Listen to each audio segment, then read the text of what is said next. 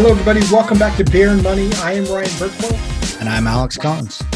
And on today's episode, we're going to talk about a statement that we commonly hear.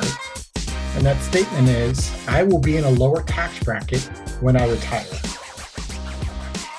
One of those things that everyone says. And then when you actually analyze it, you're like, wait a second. No, I, I don't want less income. No. so before we dive into that, Alex, what are we drinking today? Uh, today we are drinking the original from Hofbräu, which is or Hofbrau, which is a uh, a Munich lager.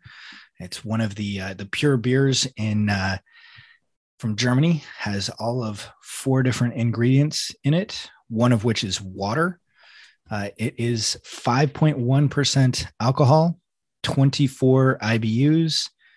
When you think of like the typical German light beer, this is what you're thinking of. It is just a classic beer. So if you're at your local, uh, I don't know, Total Wine store, at least we've got those on the West Coast. Not sure if we've got those on the East Coast, but in the Seattle lo- area, you can find it in most grocery stores. It's uh, you'll see it. It's a uh, kind of a yellow label with a, a blue little like circle ellipse, and it has HB for Hofbräu on it and a crown. So make sure you try that out. Solid beer, solid as as Alex said, it's a light beer, so one of those solid, just casual drinking drinking beers, and it's for for German beer rather light. And if you go to Munich, absolutely recommend going to the actual brew house, Hofbräu. So let's get into the the topic at hand here. So we're gonna we're gonna talk about this topic, and we're actually going to do a little math exercise to to really kind of prove, um, I guess, a point that we'll try to get across here. So and should we have people like get out pen and paper and like? If you're driving, no, I'm kidding. Don't. so so let's talk about it here, right? So I mean, plenty of people that we speak to when we talk about you know taxes and and whether or not they should defer the taxes in their retirement plan right? Some of it is just a regurgitation of what they've heard um, from maybe the media or from someone that told them that they should put money into their traditional retirement plan. But have they really looked at it from a standpoint of will they really be in a lower tax when they retire right? So let's just stop and think about this for a second. So we're going to talk about just a married couple with kids, right? And Ryan, even before we go there, what we're going to do is we're going to talk about why identifying the tax bracket is important because there's this again it's another myth but it's that you want to take the deduction today because then you get to compound the the deduction that you're you get to, you get compound growth on the deduction on the money you didn't pay taxes on yet. Yeah, exactly. But but before we even go there, right? So we got a married couple with kids. What tax deductions do they have now that they won't have when they retire? Well, maybe they get to itemize their deductions because they've got a mortgage they've got property taxes and they've got other things other expenses. They may or may not have the child tax credits the credits for contributing to retirement plans. There are a bunch of different deductions that we get during our working years that we may not get during our retirement years. And to take that one step further so the, the common statement that's out there is right so you you when you retire you can live off 80% of the income that you were making pre-retirement right? So in, in simplest form if we're making 100k a year you're you could retire living on 80,000 a year. And that might be totally accurate based on how much you're saving and if you are able to pay off your mortgage at the time that you retire and then to take that one step further, you made the comment early on where if you really analyze the fact that you said you're going to be in a lower tax bracket when, when you retire, do you want to be? one of the things that you and I talk about with our clients all the time is what's the most expensive day of the week for you? Exactly. Eh, right. Saturday, right? When you retire, especially the first, call it 10 years of retirement, that's normally your most active year, retirement years, that is. And maybe it's your most active years for all I know, because, and this is a whole nother episode we should probably record, Alex, because how many people are saving to live a life when they retire rather than living the life today? Yeah, it's an entirely different conversation. totally different episode. But the fact is, is you you get to retirement when do you want to do travel? Well, I'm going to travel when I retire. Okay. When I retire, I'm going to make sure I spoil my grandkids. When I retire, I'm going to do golf every day. Like I'm, doing ultra stereotype here, but you mean buying the RV and jumping in that and driving across the country? I don't know, Jeff Burklow. Sorry, I forgot about that. That wasn't that wasn't intended as a shot it's not a shot. It's it's what it is. And so think about that for a second. When you retire, like just that those statements alone, does that really have you need 80,000 a year rather than a 100? Probably maybe. Not. Maybe. I'll give you a maybe. Sure. Right? Uh, if every day becomes the most expensive day of the week for you, everything just got more expensive. And the other thing that comes along with that is it, eh, there's kind of two different components to this lifestyle inflation. One is the stuff that we're consuming today is going to be more expensive tomorrow. But the bigger and more insidious thing is we're going to be consuming other things that are likely going to be more expensive in the future.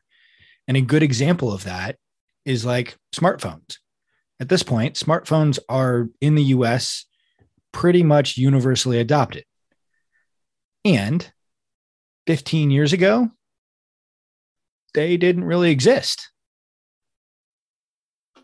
What 25 might, years ago, the internet didn't really exist. Yeah. What else might come out in the next 50 years that you might spend money on that you would never conceived of? Right. But so let's just focus on the taxes here, right? So people think that they're going that they should. And by the way, I want to be uh, we want to be clear on this. We're, this is not a blanket statement saying that everyone will retire in a higher tax bracket or the same tax bracket.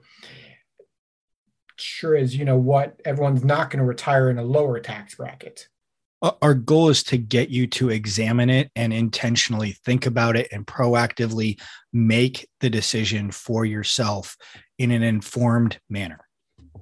So we're going to do a calculation here where we're going to have you know two twins, let's just say that, twin A and twin B. Twin A did the traditional pre-tax, traditional 401k, deferred the taxes, right? And his thought was or her thought was I'm going to let the money that I haven't paid taxes on compound over time for the next 30 years. Twin B is going to say, I'm going to take the Roth approach. I'm going to pay the taxes today and let my money compound over the years. And I get to pull the money out tax free when I retire.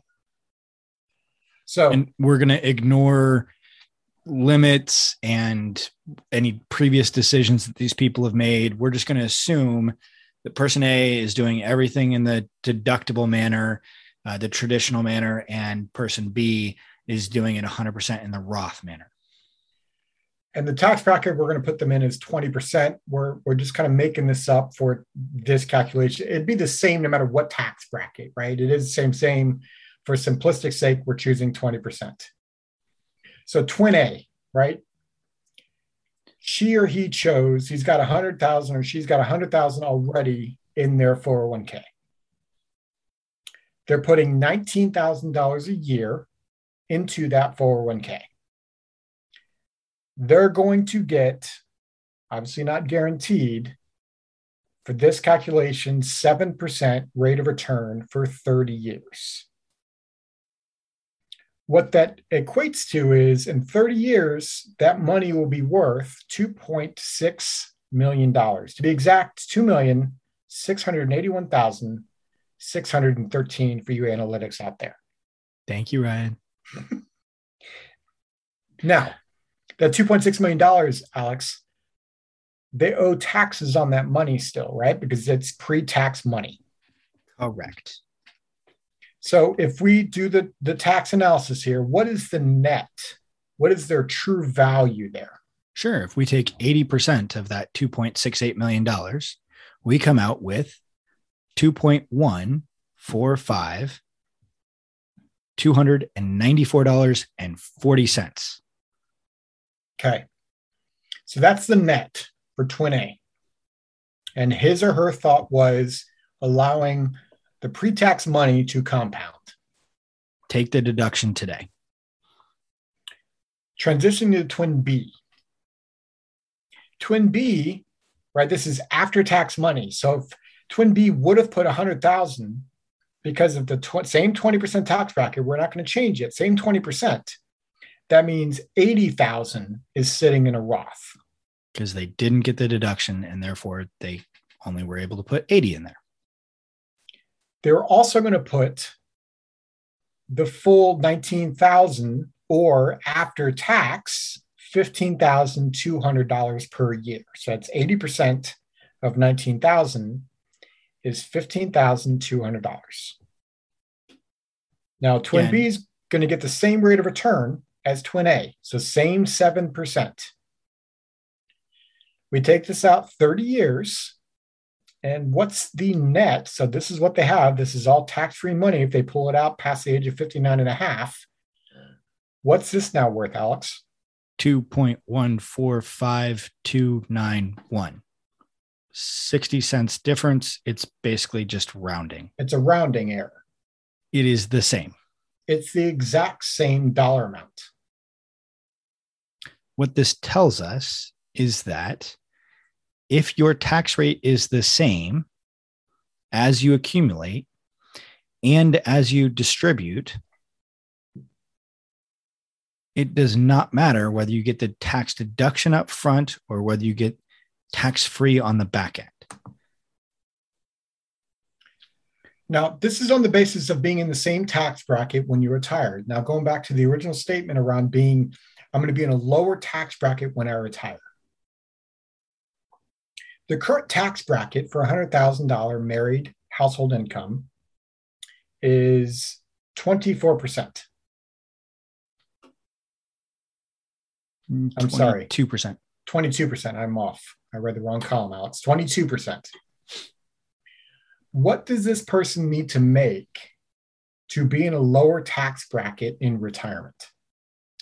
$80,250. So in this example, if they could get to 80,250, they actually do get to go to a lower tax bracket. Maybe because we don't know tax brackets will be 30 years from now because these tax brackets just changed four years ago. Well, and the calculation that we did was an effective tax rate, not a marginal tax rate. Um, and this is one of the things that trips people up all the time. If you make 80,251, it's not as though all 80,251 is now suddenly taxed at 22% versus making 80,250 being taxed all at 12%. We live in a marginal tax bracket structure, which means that for a married filing jointly, and these are 2020 numbers, the first $19,750 are taxed at 10%. The next, or the difference between 19,751 and 80,250 is taxed at 12%. And in our hypothetical example, the other roughly 20 grand is going to be taxed at 22%. So it's only the difference or the marginal amount that is taxed at the higher rate. there's really two main takeaways that I think you should really have in this conversation. A, it's not a given you're going to be in a lower tax bracket, given all of the variables we just laid out. 100%. how big is our debt and how much money did we just print? Right. And B, what control do you want to have over your taxes? And I mean, 95% of the time, the answer that we come back with for our clients is to create balance, which means that we don't want it to be all one style or all the other style, but helping them understand and do the math and figure out okay, what income is going to be taxable, what income isn't going to be taxable. And based on today's dollars, like what does that look like? Knowing that we have no idea how the tax brackets are going to change in the future. Which you just did the perfect segue to our question of the day, Alex. And our question of the day is where do you think taxes are going? And have you built that into your financial plan?